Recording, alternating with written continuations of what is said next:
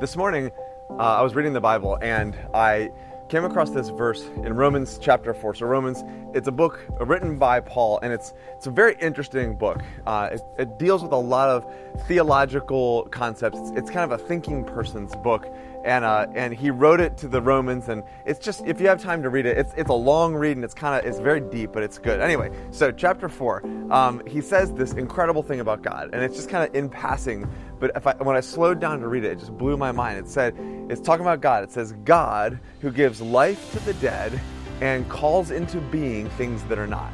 That is radical. Think about it. let's let's listen to it again. God who gives life to the dead and calls into being things that are not he's talking about, you know, gives life to the dead. He's talking about Jesus raising from the dead and then offering that salvation to all people who would have faith in him.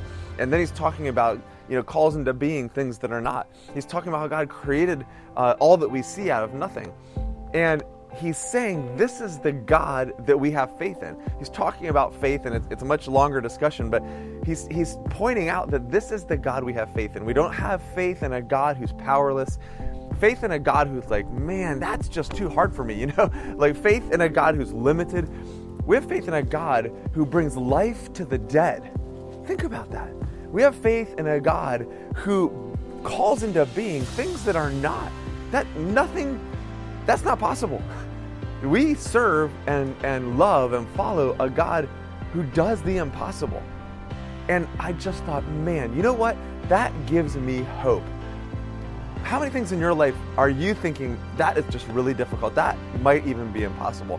Are there any prayers or even things you haven't even taken to prayer yet, but they're hopes or their wishes or dreams about your family or about your friends or about your, yourself? What about yourself on, on the inside, what you think about or, or how you feel? Do you just wish could be different? And I just think sometimes we can just feel like trapped or hopeless about things. And then you read this verse and it just jumps off the page and it's like, that's right. I pray to a God who brings life to the dead. I pray to a God who brings something out of nothing. That is amazing. And so, not that He guarantees the answer every single one of your prayers exactly when and how you want Him to, but it does give us hope that we have faith in a God who does the impossible. And He can do the impossible for you, He can do the impossible for me. And, you know, maybe we're not facing something impossible, but He can do mighty things in our lives. And I think, you know, there's, a, there's another uh, verse that's written by a different guy. His name's James that has always stuck with me. And he says, you know, you don't have some things because you don't ask God.